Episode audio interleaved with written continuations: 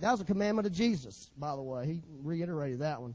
Okay, so that's that's what it said. But I see another law of my members, warn against the law of my mind and bringing me into what? Everybody say captivity. To the law of sin which is in my members. Then it's, oh wretched man that I am, who will deliver me from this body of death? Okay? All right, now hold right there. I want you to read, I want you to read one verse in Romans 6. I just want to make this point. Because this is where I just stumbled for years over that verse. Romans 6, verse 6. Okay? Famous verse in the Bible. It's a great verse. But it was perplexing to me because I couldn't figure out what's the difference. It says, knowing this, Romans 6, verse 6, that our old man was crucified with him. That's a revelation. Everybody should be asking for that revelation. Lord, make it real to me that I am crucified with Christ. That's important.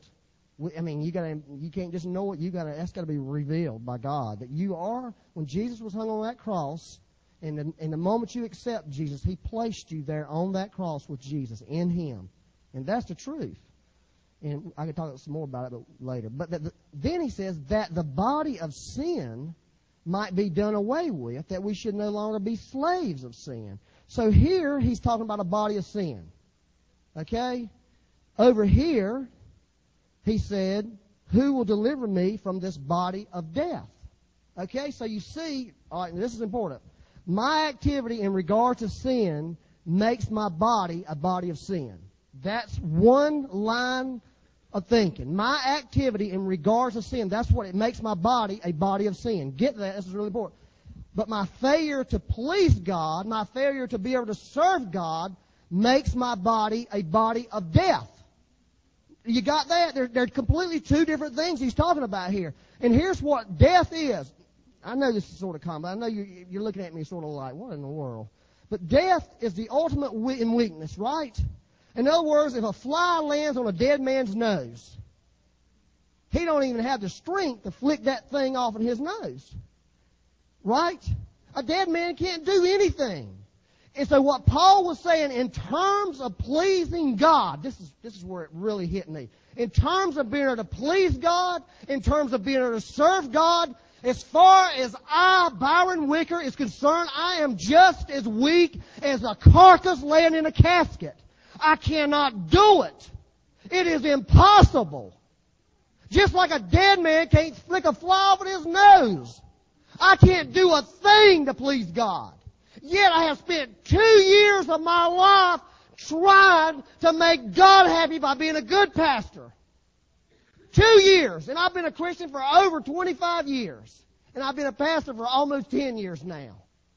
I was in total deception because I, Byron Wicker, was trying to please God with his own self.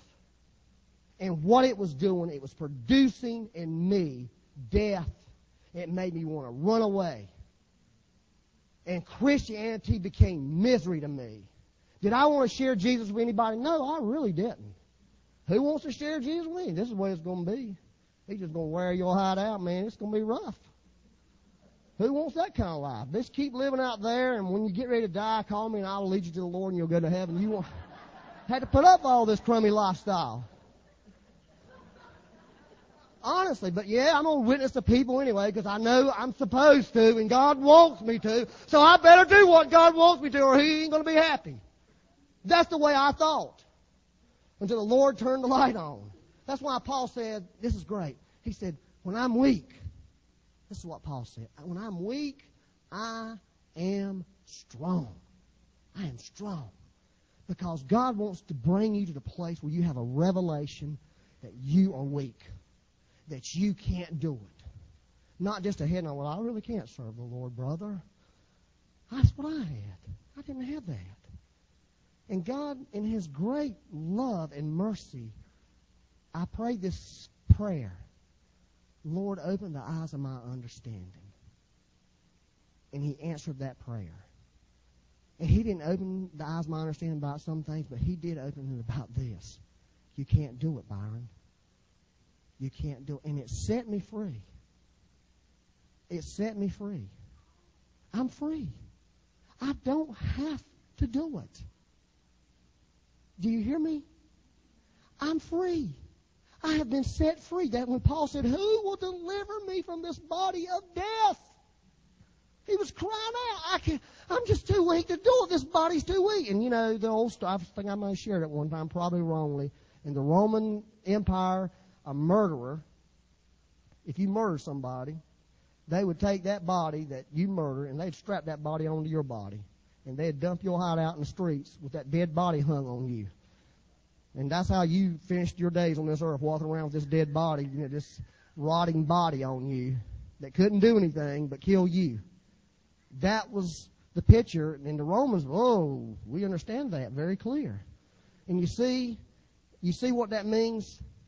It'll kill you. It'll destroy you.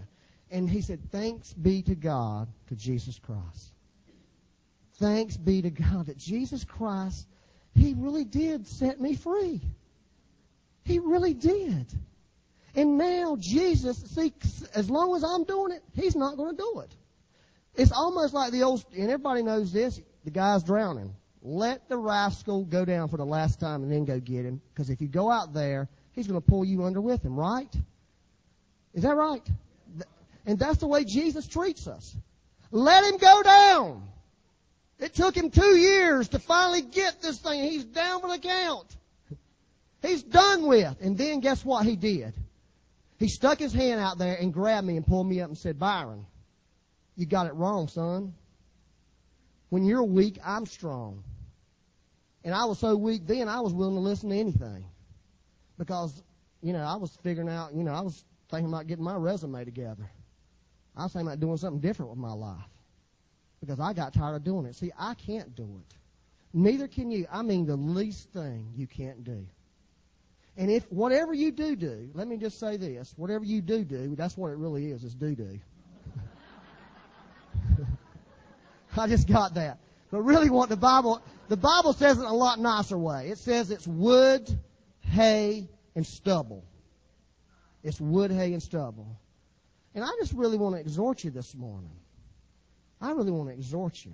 I mean, I can't, if, if you just heard this mentally, and that's good, because we need, like I said last week, understanding informs us, edu- educates us and informs, but revelation transforms us. And I believe God wants to transform the church because I believe God wants to save people, but He don't want to save them to what we've been, been you know, He don't want to save us into sadness. He don't want to save us into to more misery. He wants to save us into to the freedom in Christ. And when Paul preached, when he said the gospel of grace, I just shared a few little tidbits of the gospel of grace with you this morning. That's why Paul was so sold on this this gospel of grace is because Paul, you know, being the Pharisee he was, came to this point. He was the wretched man. At some point in his Christian life, he was a wretched, old wretched man them. He came to this realization, I can't do it. And, and it's wonderful. It is a wonderful revelation that God wants to give us that Jesus Christ is alive in me and Jesus Christ can do everything that Jesus Christ wants me to do. So you know my position now is this. Um, Lord, you're responsible for church this morning. I'm not responsible. I will do. Yeah, it is really. I can, I can have a good time. I'm not responsible. Somebody don't like something. I'm not responsible. It's not my fault. It's Jesus' problem. All I had to do was one thing: is walk in the Spirit. I don't have to work in the Spirit. It says walk in the Spirit, not work in the Spirit. All, all I got to do is walk in what He said, Byron, this is what I want you to do. You know, do this. Let this happen. That's being a good steward. He makes the decision. All I need to do is obey Him. And if I will do that, I will be really free. And I won't have to do anything. Amen. So that's, this is my story. This is my song. Praising my Savior all the day long. Amen. It really is. It's a powerful story. And I want to ask you this morning one question, and then we'll be dismissed. Does anybody in here, if you want that revelation, raise your hand. If you don't have it, raise your hand. If you don't, if you don't really don't have that revelation, more is good. Becky gave a great example the other night on our lawnmower. We got this thing that primes it. It's a little diaphragm. The gas is in there.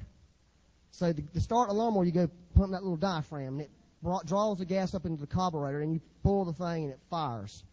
That's what I feel like I'm supposed to do.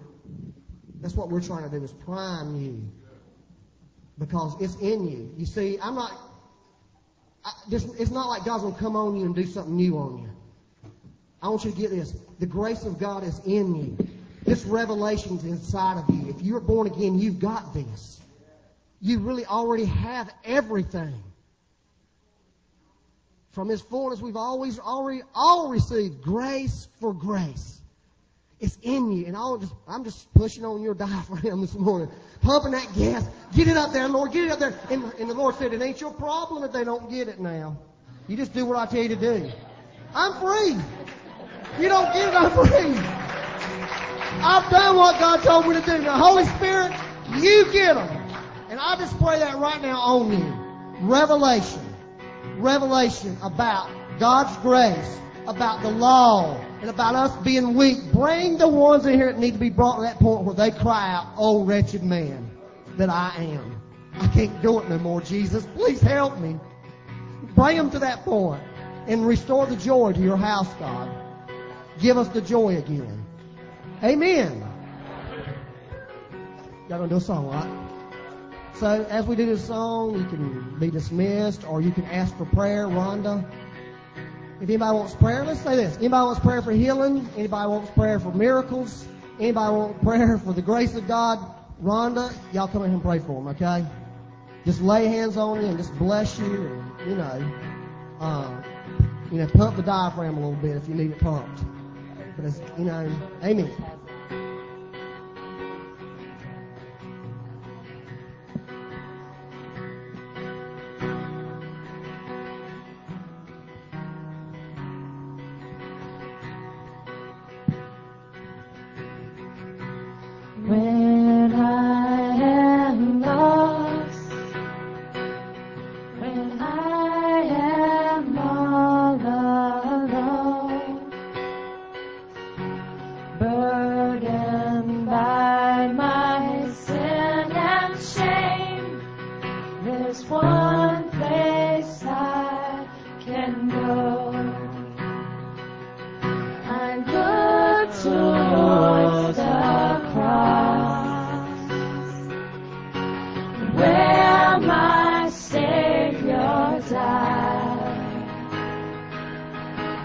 Suffered in my place, perfect sacrifice for me so I can know now I am forgiven. I've been set free through the blood Jesus. I've been made clean. Now I know of His mercy because He died for me. I have been redeemed.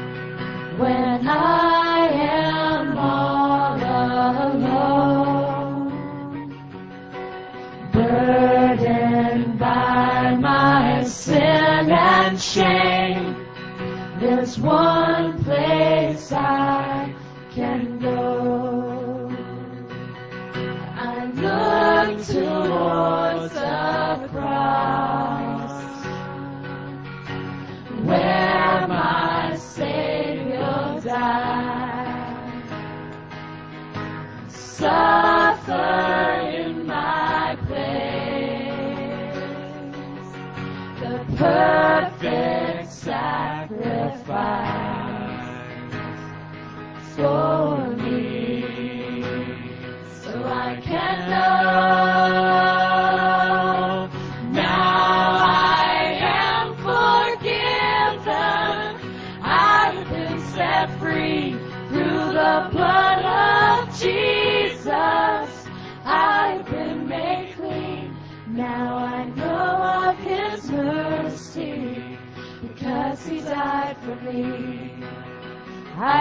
been redeemed. Now I am forgiven. I've been set free through the blood of Jesus. I've been made clean. Now I know of His mercy because He died for me. I have been redeemed. Have been redeemed.